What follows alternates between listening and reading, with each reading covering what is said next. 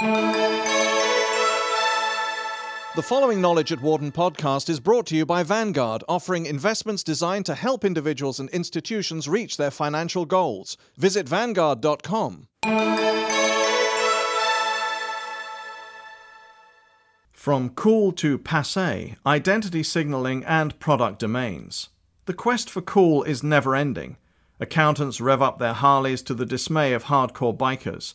SOCOMs trade in minivans for hipper Land Rovers. Yellow rubber wristbands, signaling support for cancer research, appear instantly, then just as quickly disappear. There is a fine line between cool and not so cool. New research provides insight into how consumers use products to signal membership in social groups, but swiftly abandon those same products when the original message is diluted as other groups co opt the trend.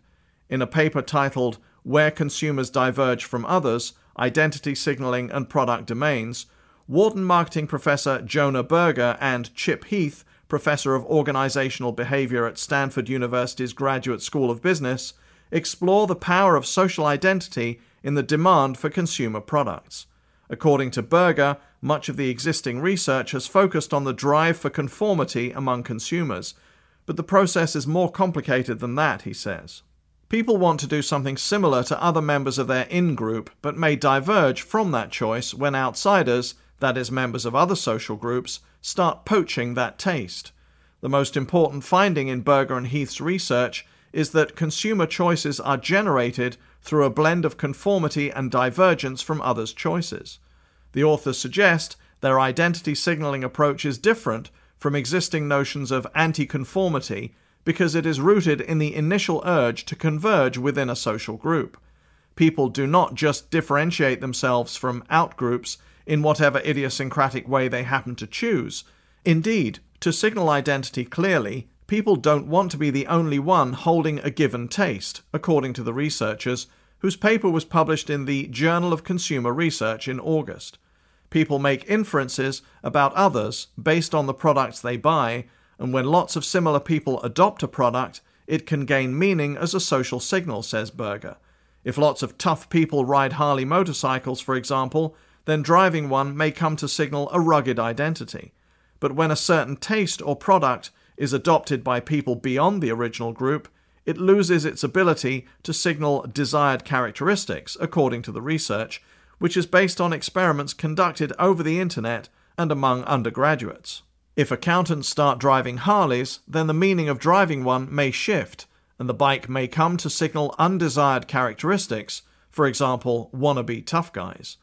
Berger points out that as new information delivery systems, including the internet, make the signaling process faster, product trends can explode across mass markets more rapidly than ever before.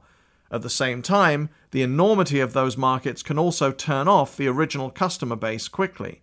As the original customers turn away from a product, the followers are likely to do so too, with major implications for consumer product marketers.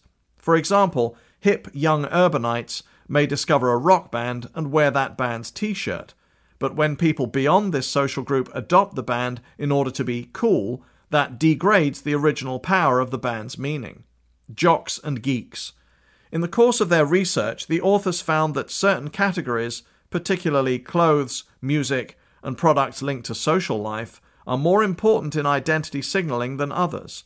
The effect of social identity on more functional products, such as bicycle lights or pens, was not as strong.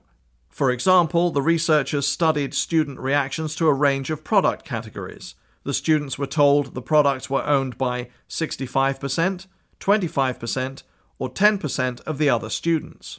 The students said they would be most likely to diverge from others in their choice of CD, 67%, followed by favourite musical artist and musical genre. At the opposite end of the spectrum, dish soap was the product that showed the least divergence, 6%, followed by stereos, toothpaste, and tools.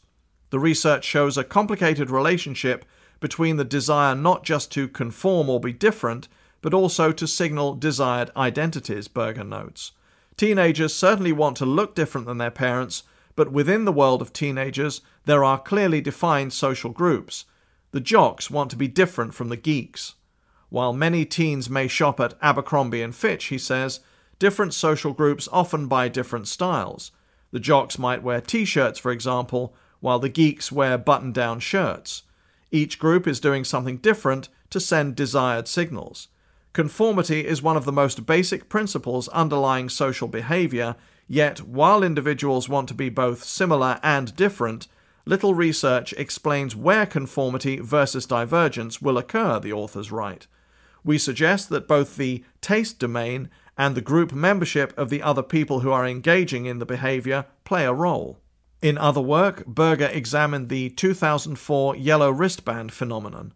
A research team at Stanford first sold the bands to students living in one dorm. A week later, researchers began selling the wristbands in a neighboring dorm with a stronger academic focus and a social reputation as a geek dorm. A week after the wristbands were adopted by the geeks, there was a 32% drop in students wearing the bands at the first dorm. The idea is that people in the original dorm abandoned the wristband to avoid other students thinking they were similar to the geeks, Berger says. The process of identity signaling, adoption, and abandonment is continuous, he adds. It is like when you drop a pebble in a pool and the ripples move from the epicenter. The original signal starts to lose its desired meaning as it moves outside the original circle. Slowly, the taste will move outward and the center will hollow out as the original taste holders abandon the taste. Colored washing machines. Berger outlines some strategies for marketers who could use the researchers' findings to develop or protect their brands. One approach would be to proactively create cool. For example, he says, manufacturers of a functional product can attempt to imbue it with social properties and increase the likelihood that people will start using it as an identity signal. He notes the recent trend toward more styled home products such as coloured washing machines, which represents an attempt by appliance makers to add identity signaling potential to what was once a fairly standard product. If you think you can ride these waves, then that might work very well for you, says Berger, but he also cautions that once marketers start making a domain more symbolic, customers are going to be more likely to move on if the signal is co opted. Another strategy is to try to respond to both sets of customers the trendy subculture that drives new tastes, as well as the larger market that follows. One way to do that is to keep a brand cool by offering limited edition products appreciated by the trendsetters, but also produce mass market versions. By keeping the original buyers on board, the brand can retain its cachet and avoid hollowing out, even as some of the product line grows in its appeal to the masses. According to Berger, Nike does a good job of operating this two pronged strategy by limiting production of certain shoes and distributing them only to select stores where sneakerheads delight in hunting them down. Mercedes and BMW also have successfully introduced entry level models to appeal to a more mass audience while maintaining their prestige status with top end customers. In addition, marketers can build barriers to protect their brand from oversaturation. One thing brands can look to is adding to the cost of acquiring a signal, and not just in money, says Berger. Signals can be expensive in terms of time or effort or knowledge. An example is indie rock bands. You can't just decide one day that you want to be an indie guy and buy a package of correct signals. You need to read the right publications, go to shows, and engage in other time intensive activities before you know enough to send the desired signal. A mohawk haircut or a piercing might add to the strength of the identity signal, he adds, because it might make it harder to find a job, adding cost to the signal. Brands also have to be careful about how they manage their signals. In 2006, hip hop mogul Jay Z launched a boycott of Louis Roederer's Cristal champagne brand when the new managing director of the firm expressed distress that his brand had been co opted by rappers. That was a big mistake, says Berger. The hip hop community was not only responsible for a lot of Cristal's sales, but had really helped build the image that was driving most consumers to purchase. Berger notes that many of the same principles driving the rise and fall of trendy brands operate in other areas of life. Business slang, phrases such as the bleeding edge or herding cats, is an area where similar processes of signaling drive people to adopt things one day and then abandon them and move on to something else the next. Another example is fashion. Wildly striped dress shirts for me have long crossed the line from office trendsetter to old news, while dot patterns seem to be ascending among tastemakers, he says. People want to be similar and different, Berger concludes. They want to converge as members of their own group, but diverge from members of other social groups. Identity signaling helps explain fads or other fluctuations in product demand. People say fads are abandoned because people get bored with them. We say people abandon them to avoid signaling membership in an undesirable group. For more information, please visit our website at knowledge.wharton.upenn.edu.